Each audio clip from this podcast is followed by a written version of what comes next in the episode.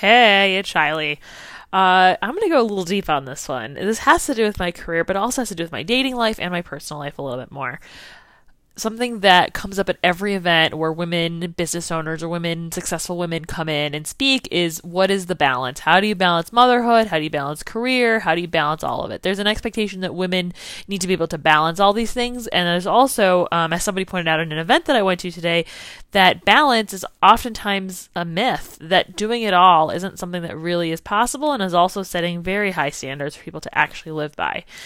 And as I'm thinking about how serious I want to take my possibilities for motherhood, I'm wondering to myself, do I want to be a mother? Do, do I need to think about this now?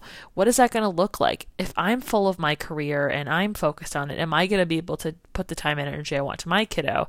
Now, this is coming from someone who had a stay at home mom and whose dad worked crazy, crazy hours. And I felt like as a kid, I wish I had spent more time with him. That's all I wanted and he was working and he's like i'm here to provide for you but then i look at myself today and think whoa i'm working like a nut just like my is um, am I going to be a parent the same way that my dad was in the sense that I'm going to be working really hard? And the event I went to tonight happened to feature three out of the five panelists who all have stay at home dads and breadwinner moms.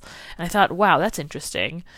Um, and the reason I ask all this is that I met a child of somebody who I really look up to professionally. And the child, I said, Hey, isn't it cool that your mom does X, Y, and Z? And the child looked at me and she's like, oh, But I wish my mom came home earlier. And the panel tonight made it made a sense of like, you know, it's never going to be perfect. And the kids are always going to want something. But no matter what, they're going to learn from you. And I was like, Well, that's a good point. So, in navigating what I want to do for my future, um, I'm going to keep going with my biz, but I'm going to try to take care of myself in other ways too. And, and we'll see what happens and keep my fingers crossed and we'll see what happens. Much love. Talk to you soon. Bye.